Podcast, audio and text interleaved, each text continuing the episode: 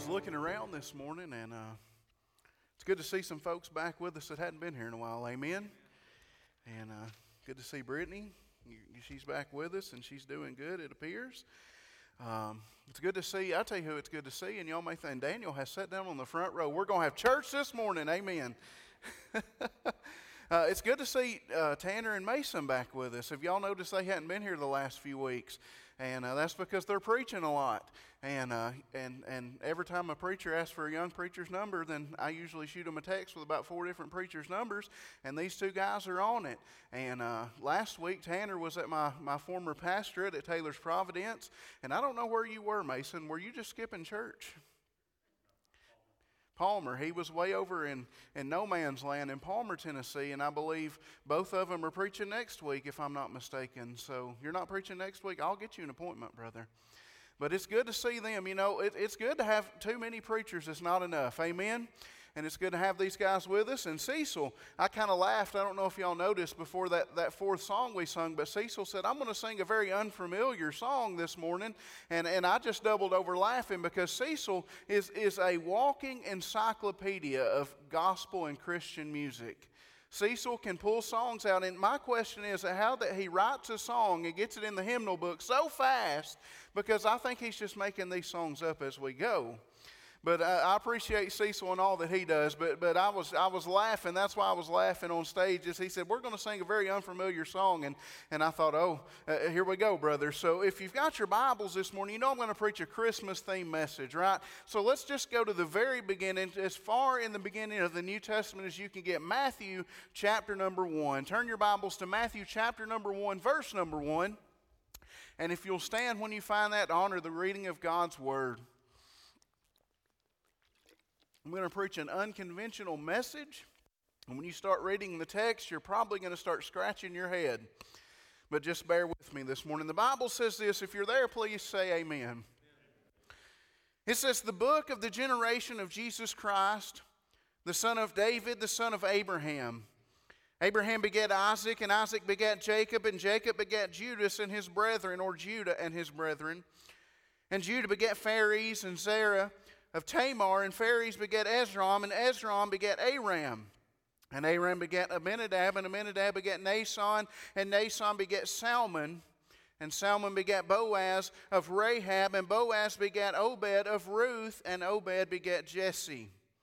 And Jesse begat David the king, and David the king begat Solomon of her that had been the wife of Uriah. And Solomon begat Rehoboam, and Rehoboam begat Abiah, and Abiah begat Asa. And Asa begat Josaphat, and Josaphat begat Joram, and Joram begat Ozias. And Ozias begat Jotham, and Jotham begat Achaz, and Achaz begat Ezekias, and Ezekias begat Manasses, and Manasses begat Amon. And Amon begat Josias. Is anybody, everybody still with me, right? Pray for me, folks. And Josias begat Jeconias, and his brethren about this time they were carried away to Babylon. And after they were brought to Babylon, Jeconias begat Salathiel, and Salathiel begat Zerubbabel, and Zerubbabel begat Abiud, and Abiud begat Eliakim, and Eliakim begat Azor, and Azor begat Zadok, and Zadok begat Achim, and Achim begat Eliud, and Eliud begat Eleazar, and Eleazar begat Mattam. And Mattam begat Jacob, and Jacob begat Joseph, the husband of Mary, of whom was born Jesus who is called Christ. Let's pray. Father, we love you, God, and we thank you for all your many blessings. And God, as we go into the time of preaching this morning, God, I just pray for your blessing. God, I pray for your anointing. And God, I pray for your touch. Lord, I thank you for the songs that we've heard sung. And, and Lord, as we enter into this precious season, God, help us to remember what this is about. That, Lord, this is about your son Jesus and what he did and, and how he came to this earth as a baby. But God, I thank you that he didn't stay a baby, that Lord, he grew up into a man and died as a sacrifice for my sins on a cross. Lord, I thank you and I praise you for that. Lord, you're so good to us. And, and Lord, I thank you for the folks that are here. God, be with the ones that cannot be here. Lord, due to whatever situation that may be. And God, as this, as this sermon even goes out later today on the internet, God, I just pray that you will bless those that may listen. God, help them. Lord, touch people and continue to minister because, God, we know that your, your ministry can continue outside of the walls, and God, it can continue in living rooms and in, cars and in, at workplaces and all these. God, and I just pray that it would everything that was, is done today would resound to your glory. In Jesus' name, amen. Now, the first question, you may be seated, the first question you're asking yourself is, what's he going to preach on this morning? And the second question you're going to ask yourself is, did he just speak in tongues? no, I'm just kidding about that. But as I, I, studied this, and, and I'll be honest with you, I sat in my office and I opened my audio Bible, and, and you can find that on your iPhone or your iPad or whatever you have. And I was playing these names, and I thought, my goodness. And so I tried my best to remember how that Alexander Scourby guy, anybody ever heard of him? He, he says these names so eloquently and so great. But, but as I read this text and as I studied, I began to read, and, and I read every single account of Jesus' birth. And actually, there are really only two accounts of Jesus' birth in the Bible, and you'll find those in Matthew and you'll find those in Luke. John doesn't even really address the birth of Jesus, and Mark just spends just a couple of verses talking about it. But we get to Matthew. And the book of Matthew is a book that talks about the humanity of Jesus. Now, on the contrast that really quick, the book of John, if you know much about it, talks about the, the lordship of Jesus and how that Jesus is God. But Matthew really wants to focus on the fact that Jesus was actually a man. He was actually flesh just like you and I. And so we find here in the book of Matthew, chapter 1, we find the lineage or we find the genealogy of Jesus. Now, just to spare you the reading today, because I know that you don't want to hear, read me, uh, me to read a bunch of begats again, do you? But in the book of Luke, chapter 3, as you go home later, you can find actually the, the, the, the lineage of Mary. Now, this is the lineage of Joseph. But actually, what you'll find when you read that on your own is that the lineage of Mary and Joseph actually stay the same from Abraham until Jesse and unto David and all these folks like that, and then it begins to split and, and they actually come back together. Now, how many of you in here like genealogy? How many of you like to look up where you came from? And Cecil should be raising his hand right now. I tell you what, uh, I, I talk about Cecil a lot, and it's because I love him, but you can't go anywhere and take Cecil that he doesn't know somebody's dead grandma, okay? And not only that, but he can tell you where they're buried and what, when they got buried there. And then he'll go as far as to tell you what the weather was like that day. I mean, it's serious business. And we laugh at that, but you know, as, as much as we hate to admit it, we, we've all got ancestors and we've all got a genealogy, don't we? Some of us know where we came from, and some of us don't have a clue. My mother, she was really into genealogy, and, and, and in her uh, older years after she retired, she had injured her neck and was not able to work, and so she would sit at home and she said, I'm going to figure out where we came from. And my first thought is, Mama, you might not want to do that because you may find out some things that you don't want to find out. And so she started looking this up and, and some highlights of, of my family's history. I'll be honest with you, I come from, from plain people just just country folks. But but one of the things she said, "Hey, I just found this really interesting thing out today." She said, "I found out that my great great grandpa was actually able to change the election of a sheriff in Overton County." I said, "Well, praise the Lord for that." I said, How in the world did he do that? He, she said, Well, when they went to vote, she untied their horses and ran them off so they couldn't go to vote. And I thought, My goodness, how awesome is that? That, that somebody, my, my family fixed an election by running off somebody's horses. And she came up with all these interesting things how that one of my ancestors had fought in the Revolutionary War, and, and there's a copy of a letter that he had written from a POW camp, which is very precious to my family, something that's really neat to have, that, that all the things that my family did. But you know, Jesus had a family too. We think about Jesus. When you think of the name Jesus, you automatically think of, that He is God in the flesh, and He is. But Jesus was a man just like you and I that He came and He dwelt among us in flesh and in blood. And, and, as we read this, we, we read it, and, and the things that I really want to bring out, and, and I'll get to the main message in just a few minutes. But if you notice this in the first few verses, a lot of you recognize some of the names that I read, don't you? Anybody recognize the name uh, Abraham? Anybody ever heard that name before? And as I studied this out and I began to think, what, what is so uh, significant about this? Why was Matthew so interested that he took the time to start his book out I mean, if, if anybody in here has ever written a book, I'm going to tell you that the best way to start a book out is not by just writing down whose, whose dad is whose dad and whose dad is whose dad, because you're not going to get many readers to pay attention. But Matthew thought that something was so important about this that he opened his book up with these, this generations or this genealogy of Jesus.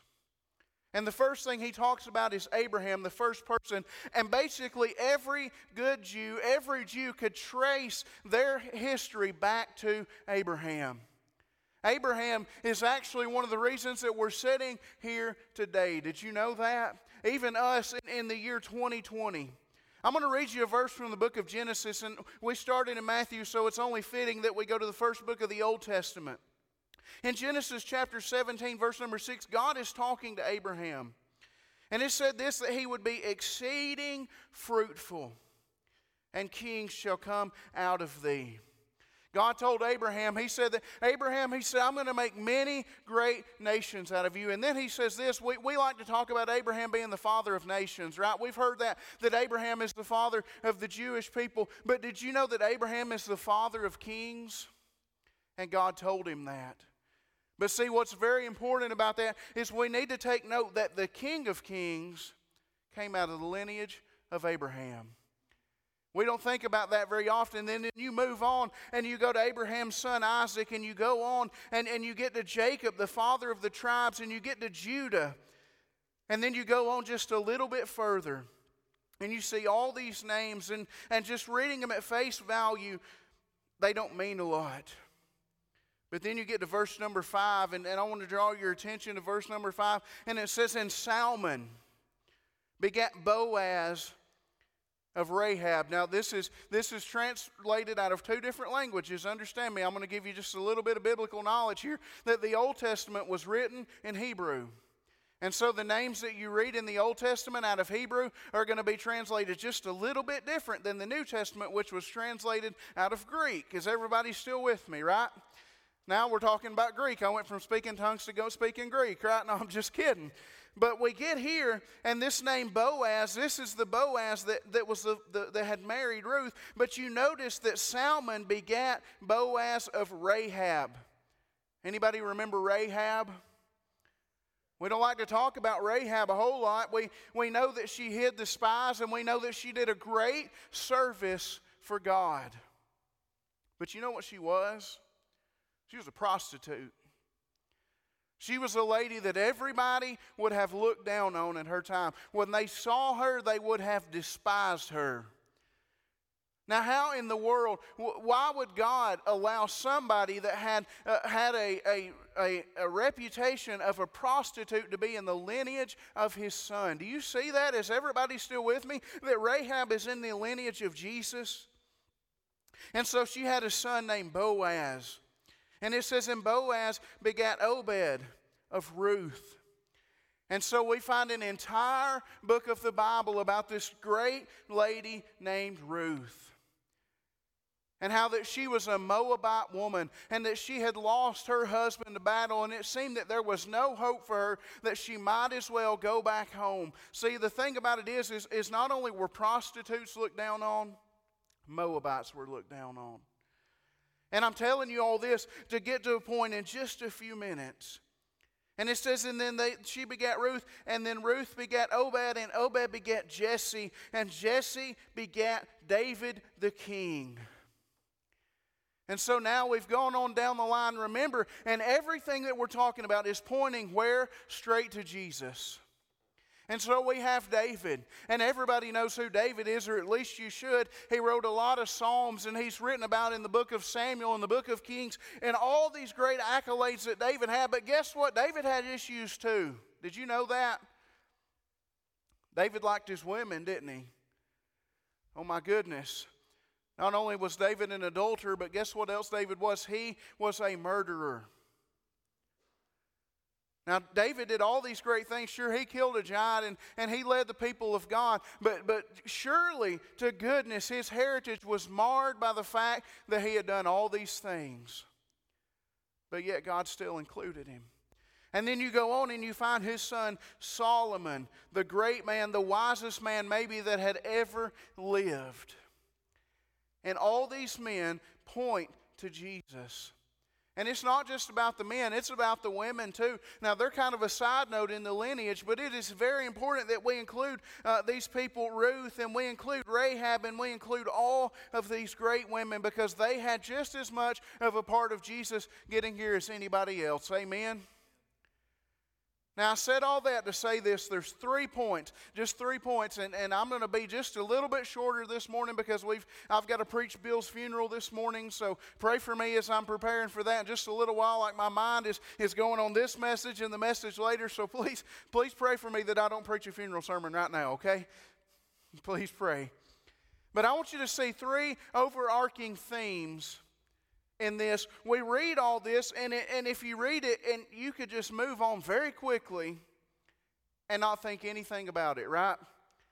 I mean, any of you that have read the Bible through in a year or like to read the Bible, sometimes, and, and uh, most of the time, in fact, I would say all the time, we read these verses just to read them and just to move on.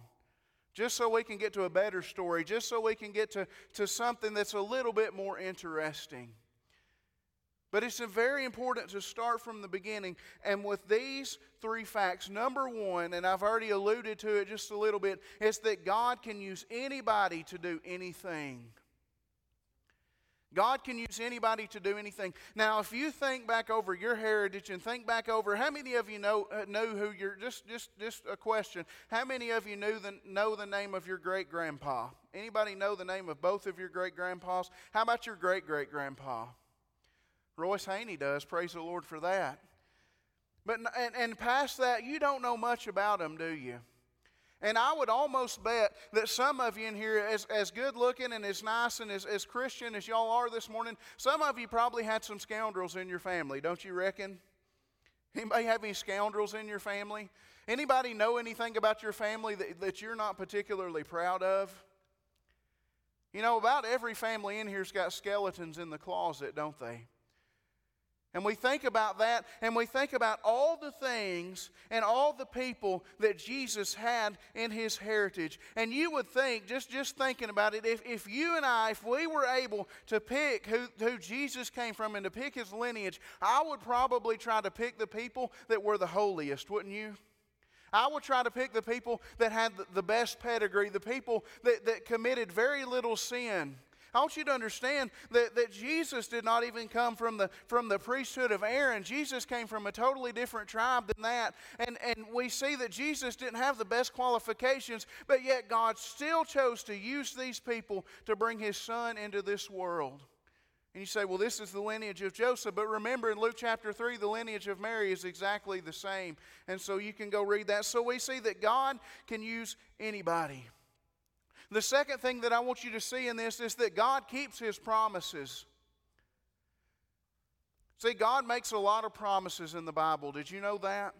So many that we can't even begin to fathom and can't even begin to think about what all they are. God makes us so many promises, and I'm going to talk about those promises later when I preach the funeral. But as I talked about Abraham earlier, I talked about the fact that God promised him a great nation. God promised him that he would be the father of kings. Did Abraham get to see that? No, he did not. Abraham did not get to see all this lineage and all this family and all these great things that he would have. But yet, God still kept his promise. It would have been so easy for God to say, Well, you know, Abraham's dead, and so I can move on to somebody else. But God keeps his promises even unto the King of Kings. And now here's the one that I'm going to spend quite a bit of time on and the most time on. The third part, it's very simple, and this overarching thing is this point right here. And, and, I think maybe this is the most important thing that we remember this time of year at Christmas is that God is very, very, very interested in family. Amen? And why I say that is this is that when Matthew wrote this down, I want you to think about this. You anybody ever think about what the writers were thinking when they wrote the Bible? But the Bible teaches us that the men that wrote these words down, that they were inspired by the Holy Ghost. And so God found it important enough through the power of the Holy Ghost that he took Matthew's pen and began to write where Jesus came from. And I believe that says something to me. And, and, and as I studied this out and read into it quite a bit, that God is very, very, very interested in the family. God is very interested. In, in fact, I would say this that, that God created the family way before He ever created a church. And, and why, where I'm going with this is, is a lot of times this time of year is where our family comes out, right? Our family shows up. How many of you like really enjoy seeing your family at Thanksgiving and Christmas? How many of you wish that maybe they would have just stayed home this year and took the social distancing thing to heart? Has anybody ever want, think about that? Think about, man, I, I just wish my family would, would stay away. But did you know God is really concerned about family? And He tells us about this, and He tells us about where Jesus came from. And I want you to understand this, and, and, and I'm, I'm just going to be done just here in a few minutes. Like I said, I'm going to cut it a little short this morning. Is that he tells us all these grandpas and great grandpas and great great grandpas and all the way back to Abraham. But see, the thing about it was, is all these men, even though they had their problems, even though they had their issues, at the end of the day, these men did serve God. David repented of his sin. Amen. Rahab, after, after she was rescued from the children of Israel, she married that man named Salmon, and she was able to become part of the family of God. And God forgave her of her sins as a prostitute. And all these other things, this Ruth, this Moabite woman who was raised as a pagan, she became part of the family of God. And so I believe it is very, very, very important that we teach the next generation about God. Because what if Abraham would have said, Well, God, I don't see that godly nation, so I'm going to turn back to where I came from and I'm going to serve those gods? What if any one of these men, just, just reach in there and pick a name, and, and a lot of these, we don't know much about them other than the fact that they were in the lineage of Jesus? But what if any one of these men would have said, you know what, I've had enough of God, I've had enough of, of the things that, and, and things are just not going well, and they hadn't served God. Would God have used somebody else? Absolutely, He would have. But I'll tell you, even though these names are insignificant to some of us, I believe it would be an honor to be in the lineage of Jesus. Amen? And I think about the fact that, that you may not do anything great in your life. You may, you, you may be saved. You may be on your way to heaven. You may, you may just sit here and say amen to the preacher. I hope you do. Or you may just sit there with your arms crossed and say, oh, me, and that's fine too. But guess what? At the end of the day, if you have raised your family, if you have raised your children and your grandchildren, guess what? They may do something great for God. I think about stories about how, how people have, have their parents, you know, they just got saved, and two or three generations later, some of the greatest preachers that have ever been called were called out of people that, that just had to trust God. And I think about my children, and I, I was holding Barrett the other night, and I thought about him, and I thought, what's this little guy going to do for God? And it's my responsibility to teach him about God. God is very interested in the family. Now, has this been sort of a strange message? But, but has it made sense? Is everybody still with me this morning? That God can take all these names, which, which mean absolutely nothing to us, and He can put them together and He can send somebody as great as Jesus. Jesus is the turning point in history. Jesus is where the cross is where we measure from things from these days. Did you know that? And it's all because these men and these women and these folks lived a godly life and did what God asked them to do. They may not have felt significant, they may not have felt like they were making a big dent in the world, but yet God still used them in a great and mighty way. Let's pray. Father, we love you, God. And Lord, as strange and as odd as this is today, God, I pray that it would resonate with people. And God, I just pray that you would touch people. Lord, my prayer this morning is that it would resonate with some younger folks. God, some people that have younger kids and, and the fact that, that they may not be able to do great things in their life, the parents and the grandparents, but Lord, that they can pass you on and, and pass your, your love and your legacy on to the next generation and the next generation. And Lord, until you tarry, that we would still have people and that, Lord, we could read things and say that, that we had this person and this person had this person and they did great things for you. Lord, I just pray that you would bless the families at Cookeville Free Will Baptist Church. And God, I just pray that as we go into this time where, Lord, we may see our families. And Lord, let us reflect back on the fact that, that you're, fam- you're, you're interested in families. And God, that you care about families. And God, I just pray that you would help us to be gracious to our families. Maybe somebody needs to hear that this morning. Lord, just meet the needs. God, I pray that you would use the insignificant people to do significant things. And God, we trust you and we love you. In Jesus' name, amen.